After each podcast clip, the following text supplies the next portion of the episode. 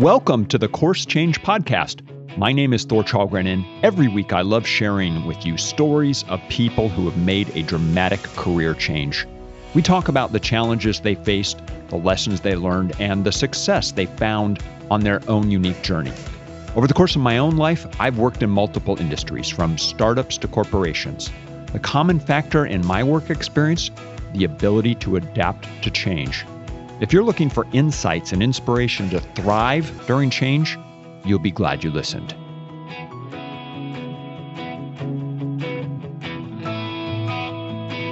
Has this ever happened to you?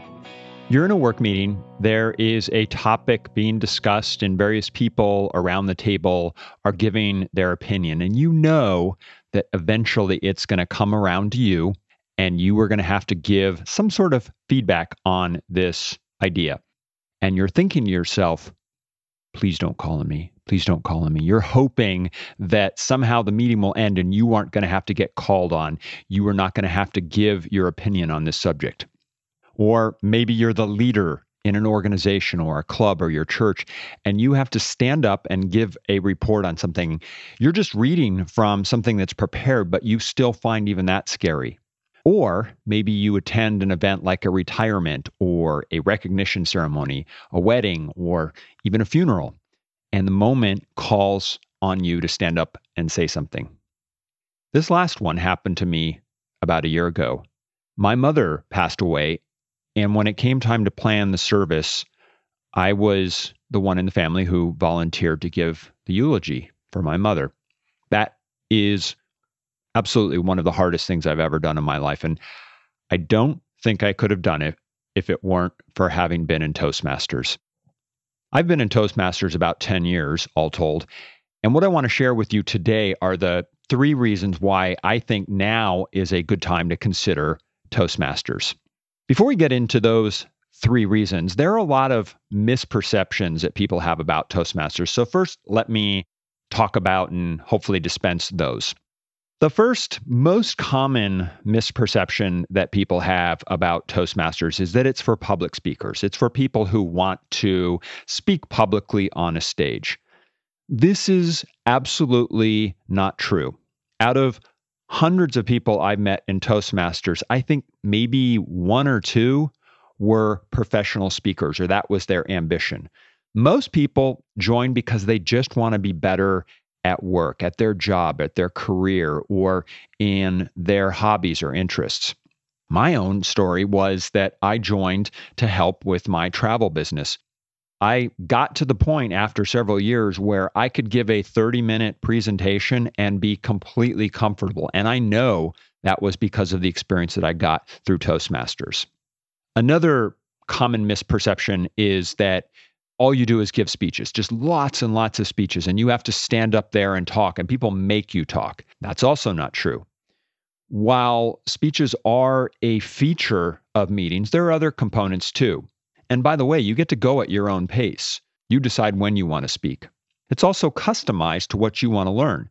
So if you want to be a speaker, there are absolutely educational paths where you can choose that and learn the skill set needed to be a speaker. If you want to be a leader, there are pathways for that. There are paths within the Toastmaster program for any area of speaking, leadership, group dynamics, coaching, or personal development. I've given 40 speeches plus in the seven years that I've been in my current club. But that's because I was going for the Distinguished Toastmaster Award, which is basically like the Eagle Scout or Gold Award in Toastmasters. But those 40 speeches, that was my choice. I didn't have to give those, but I was going for a certain level. Another value of the meetings is that members get to serve meeting function roles where there's smaller opportunities to speak and gain experience and confidence. You might be the person who leads the group in the Pledge of Allegiance, or you are the person who introduces the word of the day, or you're the timer and you give a report on that. So there are lots of little opportunities for you to speak and stand up and build up that confidence. Another big part of every meeting is something called table topics. This is where you are asked a question and then you need to answer the question in one to two minutes. Basically, you're learning how to think on your feet. You don't know what you're going to be asked. So, your job is to listen to the question and then formulate an answer, and then you share the answer.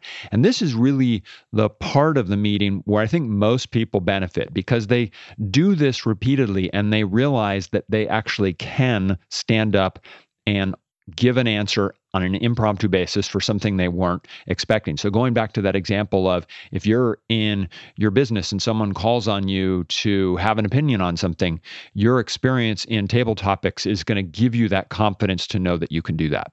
So, having put those misperceptions about what Toastmasters is, let me share you the three reasons why I think now is a good time to consider joining Toastmasters. One is that most meetings now are online.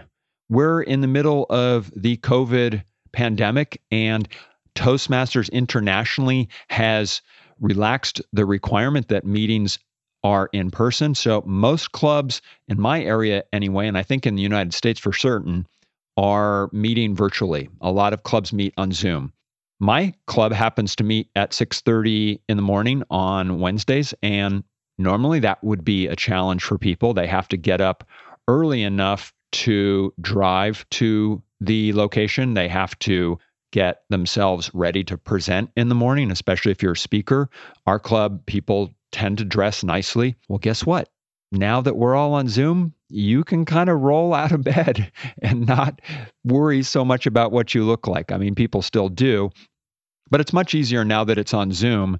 You don't have to worry about the driving, the finding a place to park, and how you look and all that kind of stuff.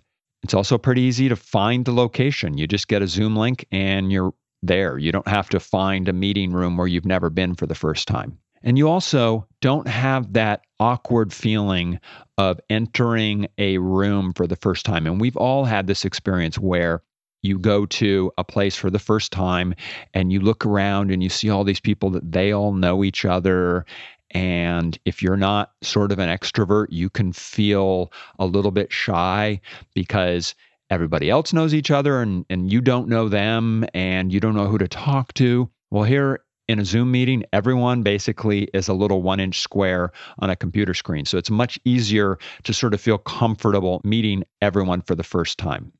So meetings are online. That makes it easy. That's one good reason to consider joining Toastmasters now. Another is getting practice on Zoom. You know, with so many businesses moving to Zoom and platforms like that, your ability to present on camera is more important than ever. I like to say that everyone now essentially is a TV reporter. I mean, essentially, TV reporters are even looking at their computers now and doing their stories that way. So, having that ability to do that on Zoom and having that comfort level, you're going to be even more comfortable. And I will also say that I've learned a lot of tricks on how to use Zoom, and those are thanks to Toastmasters. Before our club started doing this, and I saw other contests, and I'd never used a breakout room. So that's something that I know how to do now. And I've had practice at it, so I know the ins and outs of it. I've also had practice in looking at the screen. That was difficult at first. I'm sure probably for most of us it is. We're so used to looking at everyone else and especially when we're speaking, we're looking at everyone else. But then what happens is the way that they see us, they see us looking down or they see us looking left or right or up. By having repeated practice of looking at that camera, I've gotten more comfortable at doing that. In fact, when I've given speeches recently, I specifically force myself to look at the camera, even though it feels awkward. And what I said to people in the club was, I could picture someone from the club and I would just in my mind, I'd say, I'm speaking to that person. And that made it easier. The feedback I got was that everyone said that because I was looking at the camera, they felt that I was engaged with them. It just made them feel like I was speaking just to them.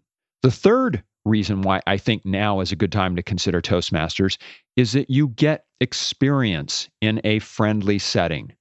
If you become a member of a club, those people become your friends. You become comfortable speaking to them because there's a lot less pressure. It's so different than if you're at work and you have to get up and give a speech, you have a natural sort of nervousness and anxiety because these are your coworkers or your peers, maybe your boss. So you're not sure how you come off and you have that sort of self critical way of being concerned on how you come off. When you're in a Toastmasters club, those people are your friends. They want you to succeed. So, this is totally a friendly environment where you can feel relaxed as much as you can in speaking, in that those people aren't judging you, they just want you to be better. You also get experience letting go of all of those crutch words that we use. In Toastmasters, crutch words are things like um, uh, so, and one of the functionary roles is someone called an ah counter, and their job is to count the number of times that you use those sort of crutch words. So you'll hear at the end of the meeting, uh, Thor, you said the word uh 10 times.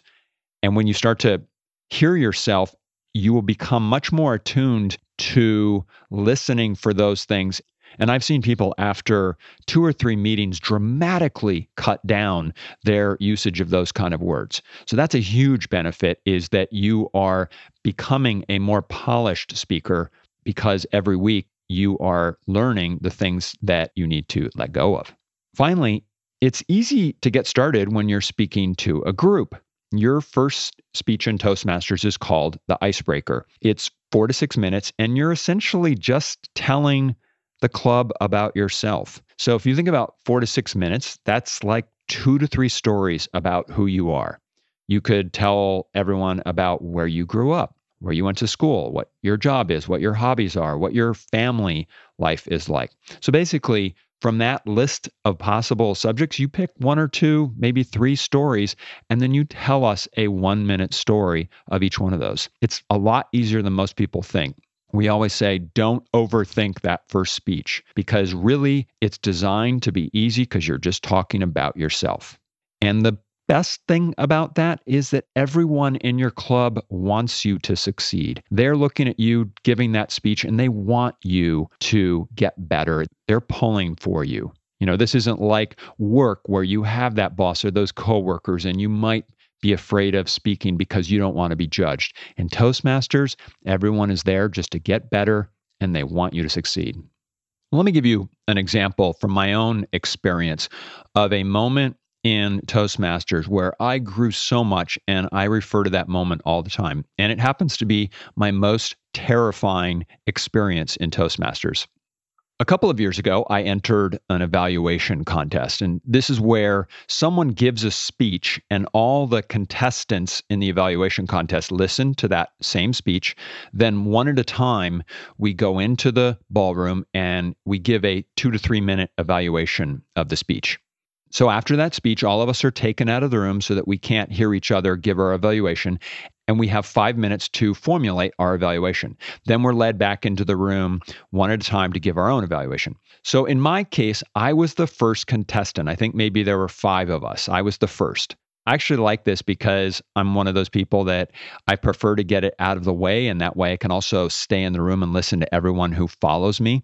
So I had this idea, I thought it was very clever, that what I would do is set a timer on my Apple Watch for five minutes. So that way I would know when I'm in the room and I'm having to sort of formulate my notes that I would have exactly five minutes and I'd be able to pace myself and know when to be ready. So I thought this was a great idea. So I set my watch for five minutes.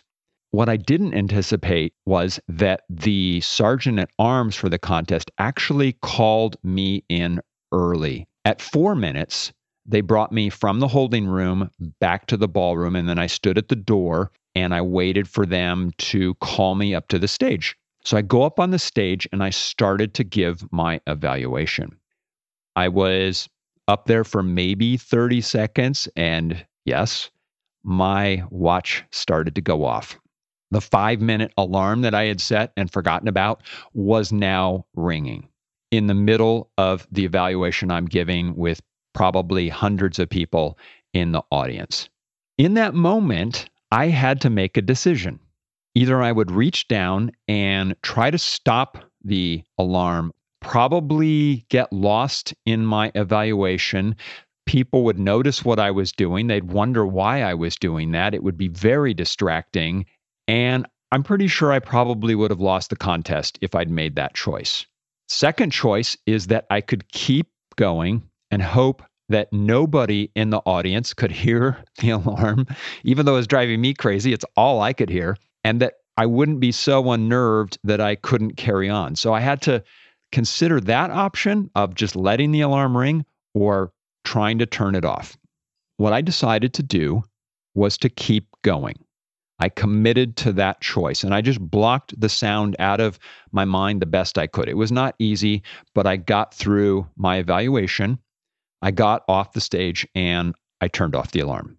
Took my seat, watched the other evaluators. I thought they all gave really good evaluations. There were some that I thought, you know what? If I wasn't voting for myself, I would vote for them. Well, guess who won the contest? I did. I was shocked.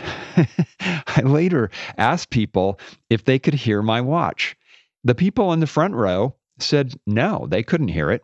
I was the only one who was aware of what I was certain was a hugely distracting moment.